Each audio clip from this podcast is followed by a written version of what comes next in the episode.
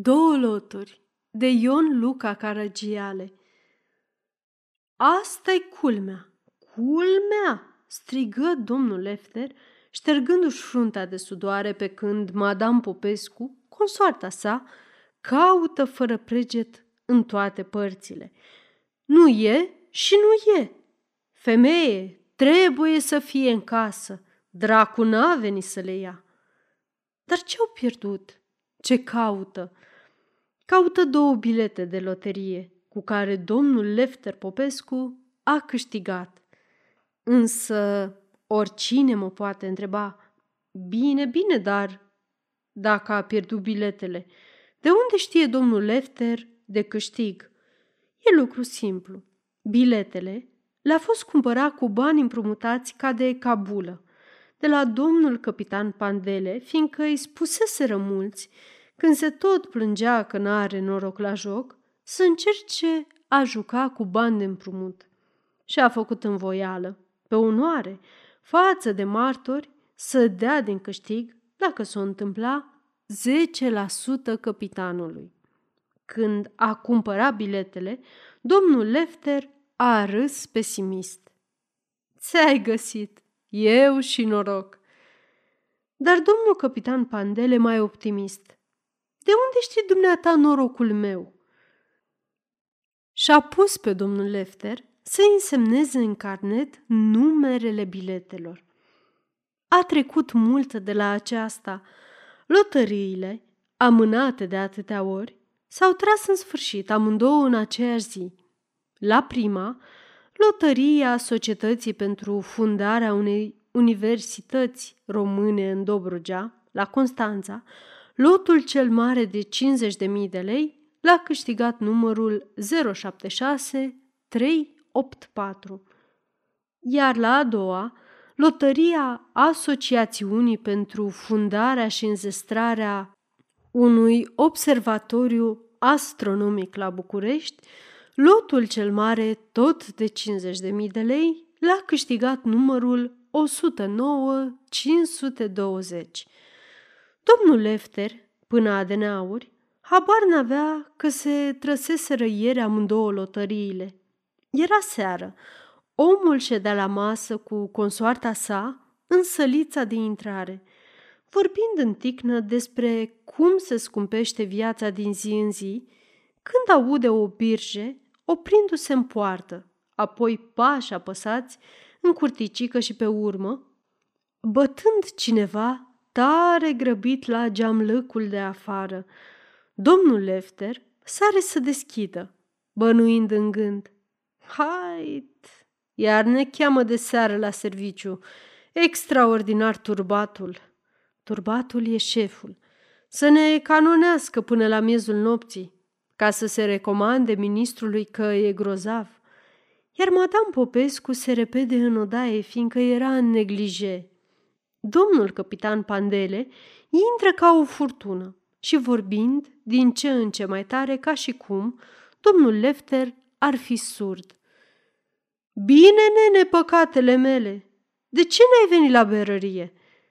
Se poate să fii așa de indiferent? Te caut ca un nebun de atâta ceasuri.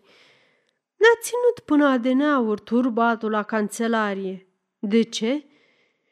Leftere, nu știi nimica? Ce? Ieri s-au tras lotăriile noastre. Ei, am câștigat.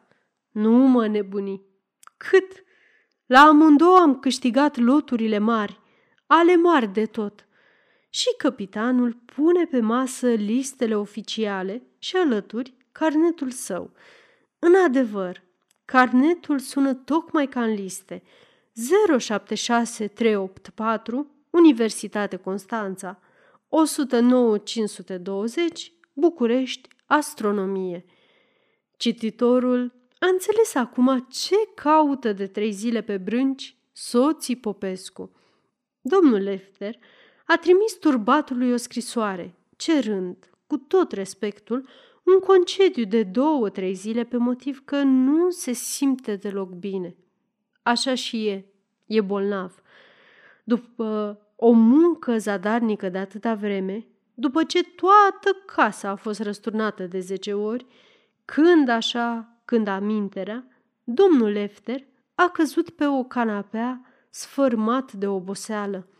A simțit că îi se taie încheieturile. Și așa, un fel de slăbiciune la lingurea, parcă lua o apă. A moțeit de câteva ori și a adormit. Femeia a șezut și ea pe un scaun, că nu mai putea de picioare și de mijloc. Se înțelege de atâta alergătură și de atâtea ridicături. Să fie ațipit domnul Lefter ca vreun sfert de ceas și deodată se scoală drept, cu fața luminată de raza adevărului. Știu unde sunt. Acum știu. Uf, le-am găsit. Unde? În jacheta mea cenușie de vară. Cu ea eram la berărie când le-am cumpărat. Țiu minte bine. Le-am pus în buzunarul de la piept înăuntru. Acolo sunt. Sigur, adum jacheta. Pe când își aducea mai limpede aminte domnul Lefter, pe atât Madame Popescu se turbura, se roșea, se îngălbenea. Care jachetă?" întrebă ea aiurită ca de pe altă lume. A cenușie. Leftere, zise femeia punând mâna la sânul stâng, ca și cum ar fi simțit un junghi grozav. Ce? Am dat-o. Ce-ai dat? Jacheta. Care jachetă? A cenușie. Cui? N-ai spus tu că nu mai porți? Cui? Cui i-ai dat-o, nenorocito? La o chivuță. Pentru ce? Pe farfurii. Când? Alaltă ieri. Alaltă ieri. Fără să o cauți prin buzunare. Am căutat-o, răspunde femeia îngrozită de vina ei. Nu era nimic. Taci! strigă crunt domnul Lefter. Pe câte farfurii ai dat-o? Pe zece. Destul m-a întocmit. N-a vrut să-mi dea o duzină întreagă.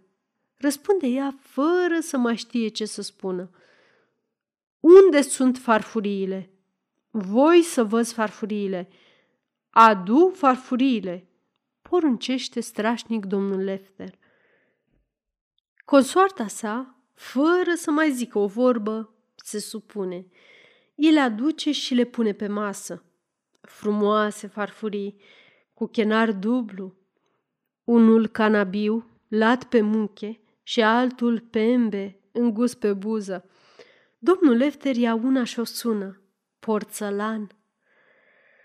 Bravo, bun gust ai, zise rânjind sardonic.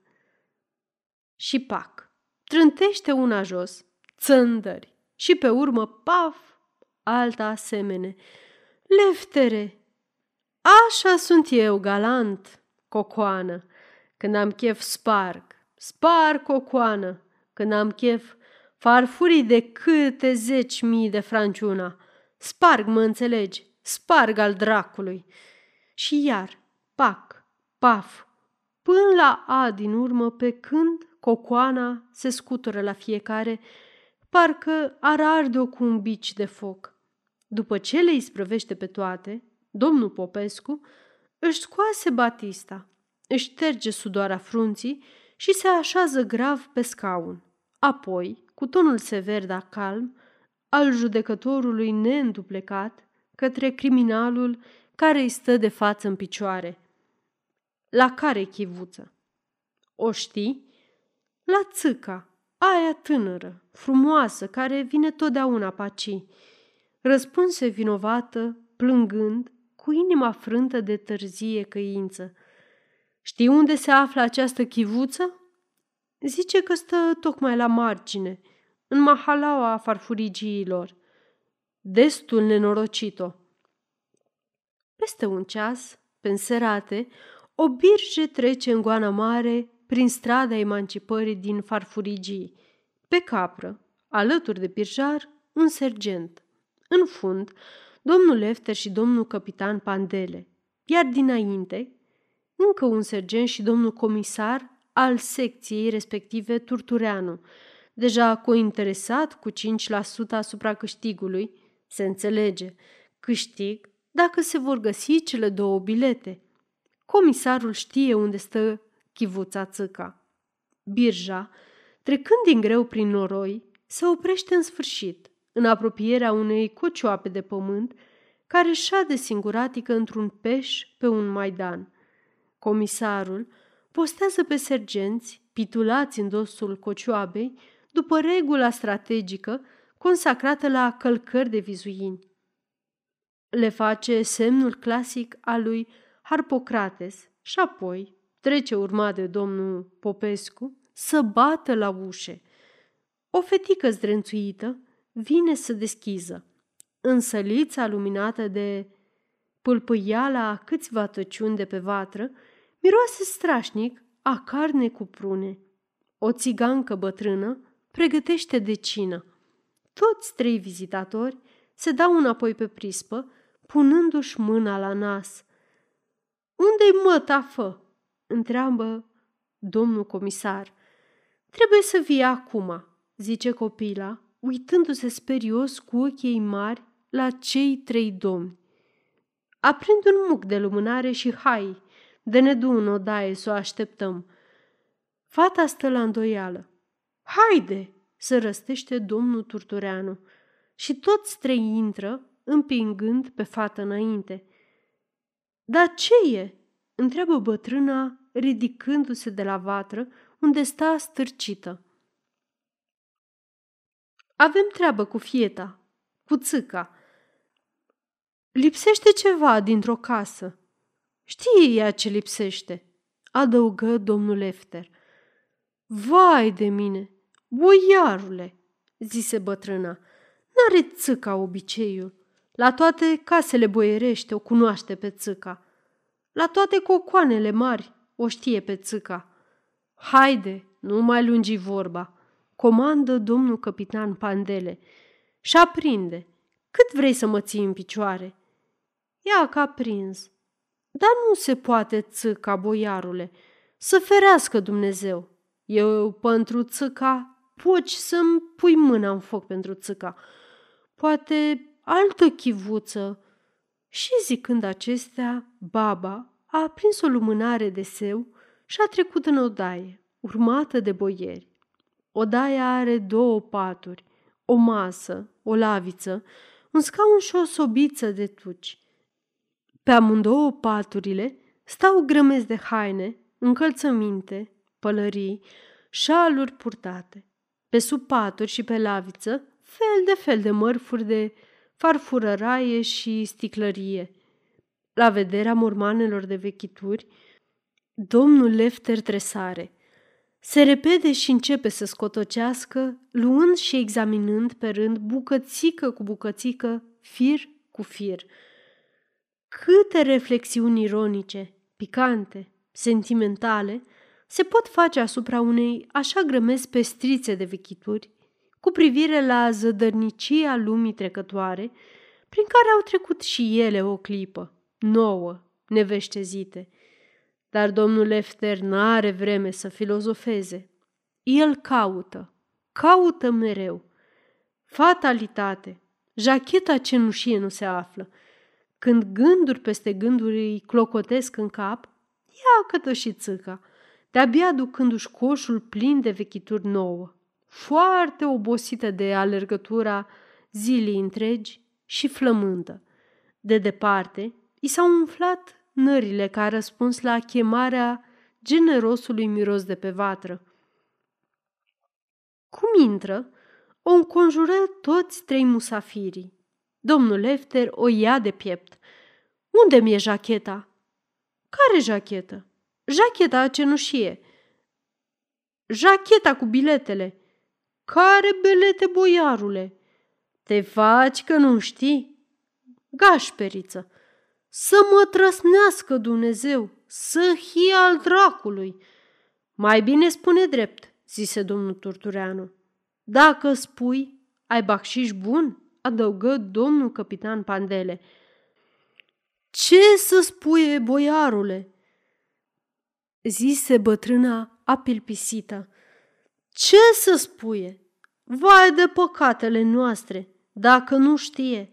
Auzi colo, ce să spuie?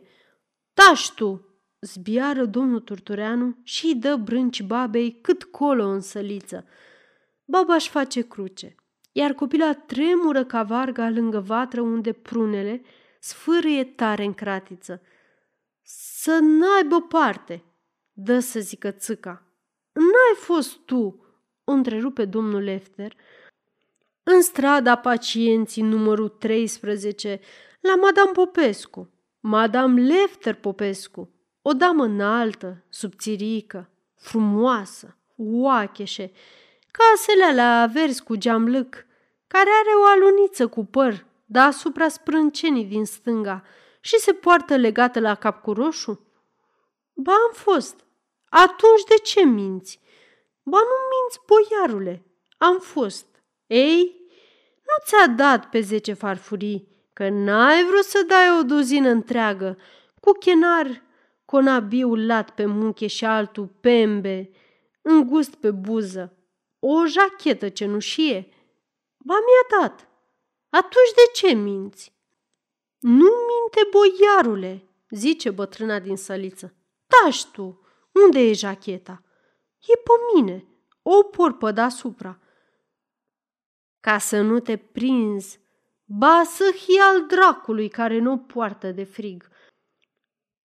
Sunt burțoasă, boiarule, alerg toată ziulica până în zloată. Bă, da, proste, îmi ține cal la pântece și la șale. Dezbracă-te, poruncește domnul Lefter. Iaca. Și țâca începe a șlepăda țoalele de pe ea. Tocmai de desubt de tot, peste cămașe, se vede jacheta cenușie. Domnul Lefter, repede, o caută în buzunarul de la piept. Chivuța se strâmbă, că se gâdilă la sân. În buzunar, nimic, dar în fund are o descusătură. Desigur, o fi căzut în căptușeală. Țâca scoate jacheta și o dă domnului Lefter, care o descoase cu briceagul din toate tighelurile. În căptușeală nimic și iar nimic. Ce mi-ai făcut cu biletele?" răcnește îngrozitor cu pumni încleștați domnul Lefter, pe când ceilalți doi o strâng de aproape într-un colț. Care belete?" zbiară și chivuța ca o nebună. Și apoi, schimbând tonul, strigă tare către baba din săliță țigănește. Săi, că se sfaroje sprunele de tot. Ce ai spus pe țigănește? urlă domnul Lefter. Haoleu! Încep să bocească baba și copila. Ce năpaste a fost să cază pe noi! Să-mi scos biletele! Scrâșnește domnul Lefter. Să-mi scos biletele, hoațo! Că te omor, mă înțelegi? Te omor! Și îi trage țichi o palmă să o năucească.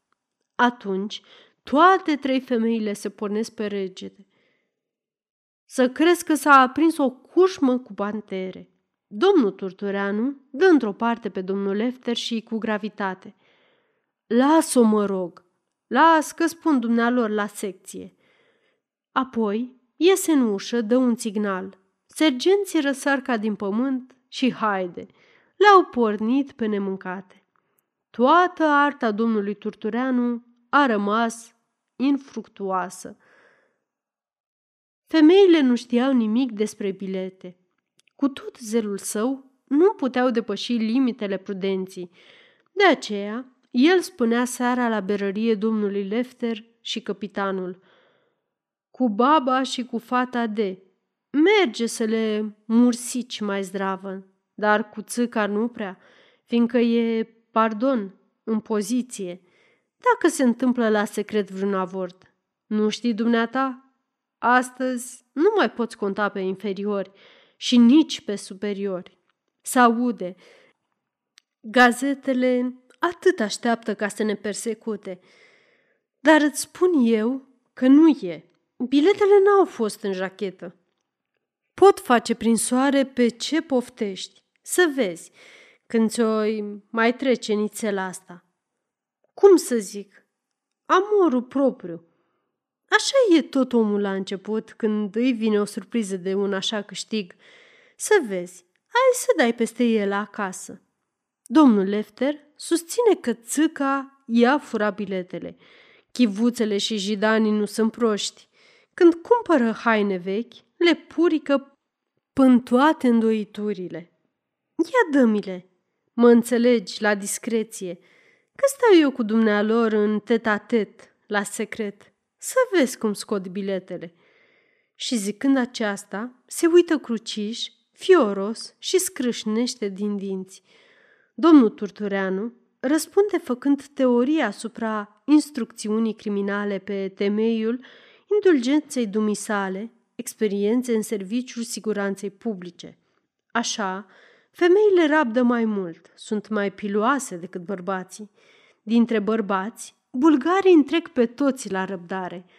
Mai puțin ca toți rabdă țiganii și țigâncele, mai puțin decât toate. Cum le strângi puțin în corset, stai că spui mâncateaș. De aceea le slăbise pe chivuțe, lăsându-le însă tot la secret nemâncate, ca să se mai gândească, poate, dar nu-i vine să crează. Pe când vorbește domnul Turtureanu, domnul capitan Pandele citește gazeta de seară, iar domnul Lefter ascultă dus pe gânduri. La un moment, domnul Popescu se face palid. Un om a intrat în berărie și trece pe lângă masa lor către fund. Este șeful său de la minister, un tip foarte posomorât și din cale afară aspru. Domnul Lefter se scoală și salută. Șeful de-abia moțeie din cap și se așează la o masă puțin mai departe. Uite, zice domnul capitan, și arată celorlalți gazeta care scrie Precum se știe, cele două mari loterii s-au tras zilele trecute. Numerele care au câștigat loturile, cele mari, de câte 50.000 de lei sunt la Constanța Universitate 076384, la București Astronomie 109 520.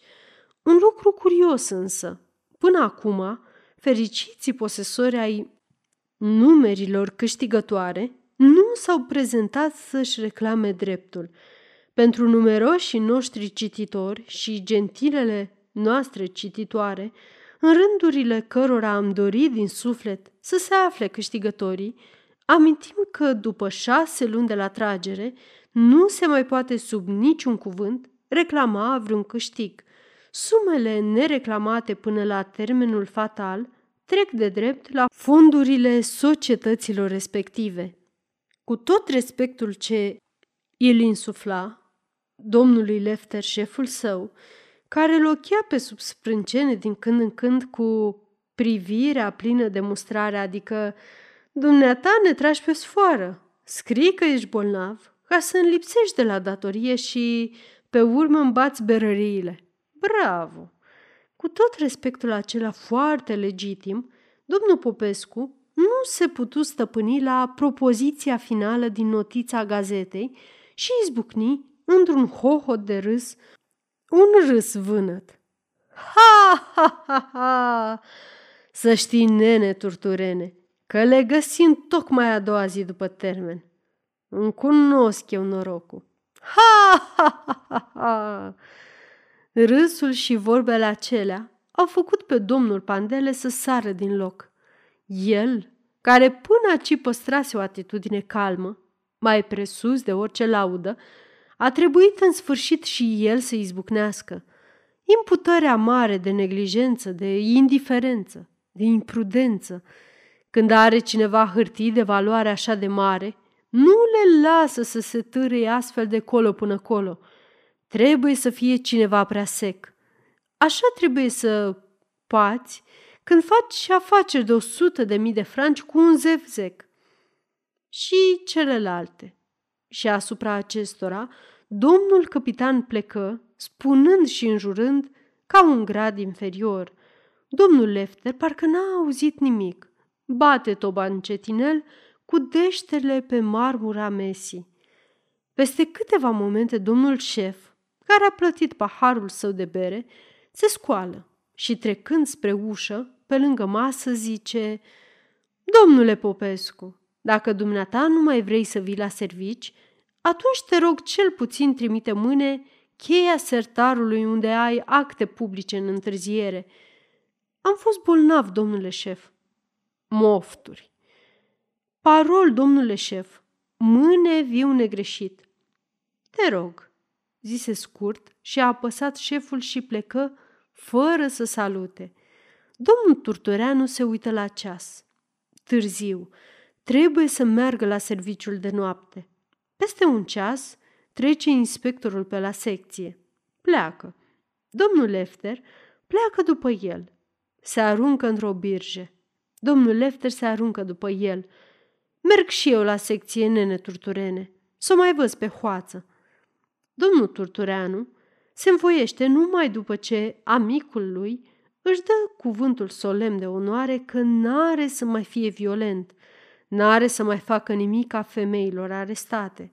Pe drum, domnul Popescu promise amicului său să-i ridice partea din câștig de la 5 la 10% dacă se găsesc biletele. Pe viitorul și pe onoarea mea, nene turturene. Au sosit. Nenorocire. Inspectorul trecuse pe la secția din aur. Cercetase la secret, notase ceva foarte supărat în portofel și liberase pe cele trei femei, îmbunându-le cu vorbe blânde. De mare belea mi se pare că m-ai dat, nene, Popescule, cu ipohondriile dumitale, a zis domnul comisar. Domnul Lefter atunci a început să se vaite. Prin urmare, care va să zică dacă nici dumneavoastră, poliția, nu ne protejați contrabandiților, atunci mă rog, ce mai rămâne? Am înțeles care va să zică cum merge chestia. Nu vă săturați nici cu 10%? Cât vreți? Cât poftiți, domnule? 70? 90? 100%?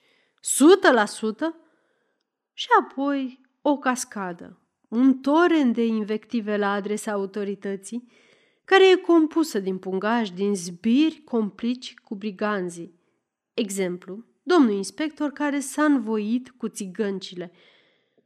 Frumos, sublim, adăugă, după o pauză de răsuflu, domnul Popescu, cu un ton de acră ironie, și apoi schimbând tonul cu glasul tunător. Rușine pentru acest început de secol! De trei ori rușine! Prudența și amiciția a oprit pe domnul Turtureanu să nu-i dreseze cuvenitul proces verbal pentru insultă adus autorității în exercițiul funcțiunii și poate că tot i l-ar fi dresat dacă, asupra ultimelor cuvinte, domnul Lefter n-ar fi ieșit în fuga mare ca un nebun, strigând că se duce să reclame la parchet. Era cam pe la rândul al treilea al salipgiilor. Mijea bine de ziua când domnul Lefter, după ce rătăcise atâta vreme prima halale, ajunse în sfârșit în maidanul din strada emancipării, în fața cocioapei, de unde ridicaseră seară pe cele trei chivuțe. Poate, poate că rugămintea să biruie ce n-a putut birui violența. Și domnul Popescu bate cu sfială la ușa sărmanei locuințe. Niciun răspuns. Mai bate odată, tot așa de discret. Același rezultat. Și bate mai cu inimă, dar mai multă inimă n-are. Se apropie în vârful galoșilor de fieră struică și ascultă ce să fie înăuntru. În tăcerea dimineții umede și neguroase se aud bine horcăieli. Femeile, zdrobite de împrejurările prin care trecuseră, dormeau duse. Domnul Lefter șezu la marginea de lemn a prispii și aprinse o țigaretă. Șezu cât șezu așa, meditând un discurs bine simțit pentru a convinge pe chivuțe că niște femei muncitoare pot câștiga o avere într-un chip onorabil, fără să caute a ruina pe un om la casa căruia au câștigat totdeauna o bucățică de pâine. Ar fi păcat. Și mai la urmă, el a dat de știre. Biletele sunt anulate, dar 10-15% da, o avere necalculabilă, care le pică din cer, bogate, independente, oneste și celelalte. Deodată se aude zgomot ușor în ușă. În sfârșit s-au deșteptat. Musafirul se scoală în picioare, tușește și pune mâna pe bordul pălăriei. În același moment, ușa se deschide și se arată în prag chipul nețăsălat al fetii. Hauleu, mamă! Săriți! Că a venit hăla iar! Femeile sar de grabă. Iar ai venit, nebunule!" Țipă țâca. Ai venit iar la belete, ai?" urlă bătrâna. Aceasta este o înregistrare Cărțiaudio.eu. Pentru mai multe informații sau dacă dorești să te oferi voluntar, vizitează www.cărțiaudio.eu. Toate înregistrările Cărțiaudio.eu sunt din domeniu public.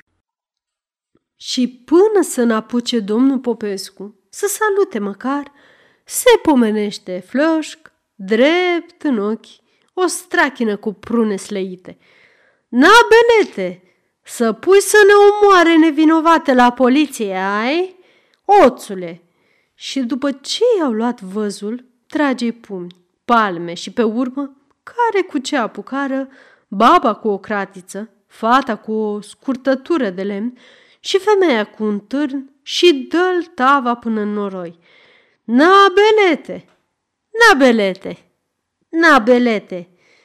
Când au ostenit bine chivuțele, a plecat și domnul Lefter. Destul de ostenit și dumnealui, dar repede și cu capul gol de, de grab ce era și chivuțele după el. Ho! Ho! Nu mai vrei belete! Să mai vii la belete! Ho! Oarba! Pe la șapte și jumătate, domnul Popescu era acasă. Consoarta sa nu dormise toată noaptea de grijă. Cocoana, văzând halul omului, s-a pornit pe plâns. De cu seara venise un prieten de la minister și lăsase o scrisoare. O citește. Dragă leftere, astăzi, când am plecat de la cancelarie, domnul Georgescu, șeful, mi-a zis să te anunț că dacă mâine nu vii la serviciu, poți să nu mai vii deloc căci face raport de destituire și pune să spargă broasca sertarului tău, unde ai încuiat dosarul cu afacerea Goldstein. Au venit astăzi trei deputați și au făcut gură că se tărăgânează lucrurile. De mâine începem pe cât o ține camera, cancelaria la 8 dimineață. Te rog, în interesul tău, vină negreșit. Șeful e turbat rău. Al tău fidel amic, mitică. La opt și cinci, domnul Lefter, spălat și premenit, suie treptele ministerului. Întreabă pe aprod. Șeful a venit? Acușica, răspundea aprodul. A ordonat să mergeți imediat la dumnealui.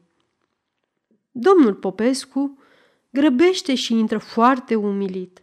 Șeful, care se plimba de colo până colo, cu mâinile în buzunar, cum îl vede, se oprește. Ai venit, domnule?" Da, domnule Georgescu." Aici nu sunt domnule Georgescu, domnule. Aici sunt domnul șef." Să-mi aduci la moment dosarul afacerii Goldstein. Și altădată să știi că te dau afară. Statul nu plătește împiegații ca să facă beții noaptea și ziua să zacă. Uite ce prăpădit ești în loc să vie la datorie. Mai auzit? Mergi de mi-adu dosarul. Împiegatul merge împlăticindu-se. Se duce la masa lui de lucru, descuie sertarul și apucă nervos un vraf de hârtii. Când dă să pună vraful pe masă, scapă printre dește, jos, o hârtiuță mică îndoită. Sa pleacă, o ridică, o privește lung, dă un țipăt. Toți zeii, toți i-au murit, toți mor. Numai norocul trăiește și va trăi alături cu vremea, nemuritoare ca și el.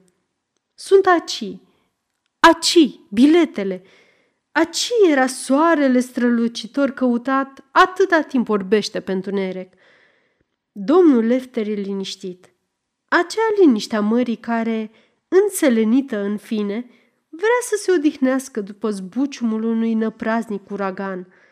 Fața ei este senină, fără creț, pe când, în fundul, zac atâtea sfărmături de corăbii înghițite, pe dapururi înainte de a fi putut ajunge la liman. El ascunde în sân între flanelă și piele, într-un plic de pânză, cele două bucățele de hârtie tipărite conabiu, ca muchea unor farfurii pierdute pe veci. Surâzând de această reminiscență vizuală, se încheie la jiletcă, fără pripă.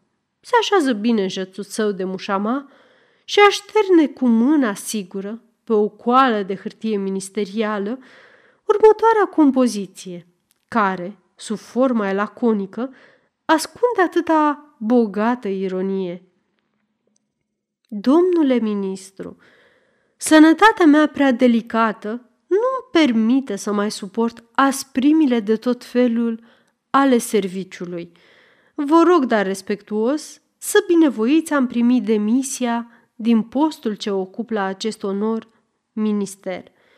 Binevoiți, etc. Eleuteriu Popescu. Ia apoi dosarul și demisia și intră hotărât la șeful care lucrează cu nasul vârât în hârtii. Domnule șef, iată dosarul Goldstein. Bine, răspunse superiorul, fără să ridice capul. Lasă-l aici. Și mai iată, domnule Georgescu, vă rog foarte mult și demisia mea. Bine, las-o aici. Vă salut. Bine, du-te. După zece minute, omul care a scuturat în fine jugul nesuferitei robii intră la bancherul unde au fost depuse biletele angro. Mă rog, unde se încasează câștigurile de la loteriile care s-au tras alaltă ieri? Fondul e depus la casa de depuneri, dar poate cineva să le încaseze și prin noi. Aveți vreun bilet câștigător?" Am două câștigătoare, răspunse fără afectare domnul Popescu și arată de departe biletele, ținându-le grațios între două degete. Sunt câștiguri mari? Măricele. Am două câștiguri mari. Banchierul deschide niște ochi plini de admirație și zice, dând să ia biletele. Dați-mi voie, vă rog. Dar domnul Lefter retrage încetinel mâna, dezdoiește biletele și întreabă N-aveți listele oficiale? Ba da, iată-le. Mă rog, zice domnul Lefter cu vorba răspicată, avem o dată 076 de mii 384 la Universitate Constanța. Nu, răspunse bancherul, una sută și nouă mii 520. Mm, dăm voie, nu mă încurca. Una sută și nouă mii 520 București Astronomie. Ă, ba, pardon, zice bancherul, București Astronomie 076 de mii 384. Domnul Lefter nu-și dă seama bine de ce, dar simte o sfârșeală și cade, alb ca porțelanul, pe un scaun lângă cantor. Întinzând mașinal mâna cu biletele, bancherul le ia. Se uită bine la liste, la bilete, la posesorul lor și zâmbind și el fără afectare, zice domnului Lefter, care ascultă stupid – Uite ce estimabile! V-ați înșelat și ia că de unde provine uh, dumneata ai ciudat lucru cei drept, cum s-a întâmplat. Al dracului, Dumneata e la una tocmai numărul care a câștigat la cealaltă și... Și ce? Și viceversa. Cum aude cuvântul viceversa, domnul Lefter se face vânăt ca ficatul și se ridică izbucnind cu o volubilitate supremă. Viceversa. Nu se poate, domnule. Peste poate. Viceversa. asta e șarlatanie, mă înțelegi? Vă învăț o minte pe dumneavoastră să umblați de acum încolo cu infamii și să vă bate joc de oameni, fiindcă este o exploatare și nu vă mai săturați ca vampirii, pierzând toată sudoarea fiecărui om onest, deoarece se încrede orbește în mofturile dumneavoastră și cu tripotajuri ovreiești de bursă, care suntem noi proști și nu ne învățăm odată minte ca să venim înțeleși și să ne revoltăm. Da, să ne revoltăm. Așa să știți. Proști, proști, proști. Și a început să se jelească, să se bată cu palmele peste ochi și cu pumnii în cap și să tropăie din picioare făcând așa un tărăboi, încât a trebuit bancherul să ceară ajutorul forței publice să scape de domnul Lefter. Dacă aș fi unul din acei autori care se respectă și sunt foarte respectați, aș încheia povestirea mea astfel. Au trecut mulți ani la mijloc. Într-un târziu, cine vizita mănăstirea țigănești putea vedea acolo o maică bătrână, oacheșe, înaltă și uscată ca o sfântă, cu o aluniță mare, păroasă deasupra sprâncenei din stânga și cu privirea extatică. Ea nu scotea un cuvânt, nu voia să răspundă la nicio întrebare, nu făcea niciun rău. Era din potrivă foarte blândă. O singură apucătură denunța oarecum că, sub fruntea ei senină, clipea o minte cu reazimul dezrădăcinat. Toată ziulica, Maica Elefteria culegea, temir de unde le mai găsea, cioburi de străchini, pe care le ascundea cu scumpătate în scunda ei chiliuță. Tot într-un timp, colo departe, în haosul zgomotos al Bucureștilor, trecătorii puteau vedea un moșneag micuț, intrat la apă și scofâlcit, plimbându-se liniștit, cu aceea liniște a mării care, potolită în sfârșit, vrea să se odihnească după zbuciumul unui năpraznic uragan. Bătrânelul se plimba regulat, dimineața de colo până colo pe dinaintea universității, seara, cum răsăreau aștrii, de jur împrejurul observatorului pompierilor, de la bifurcarea bulevardului Pache, șoptind mereu cu un glas blajin, viceversa. Da, viceversa.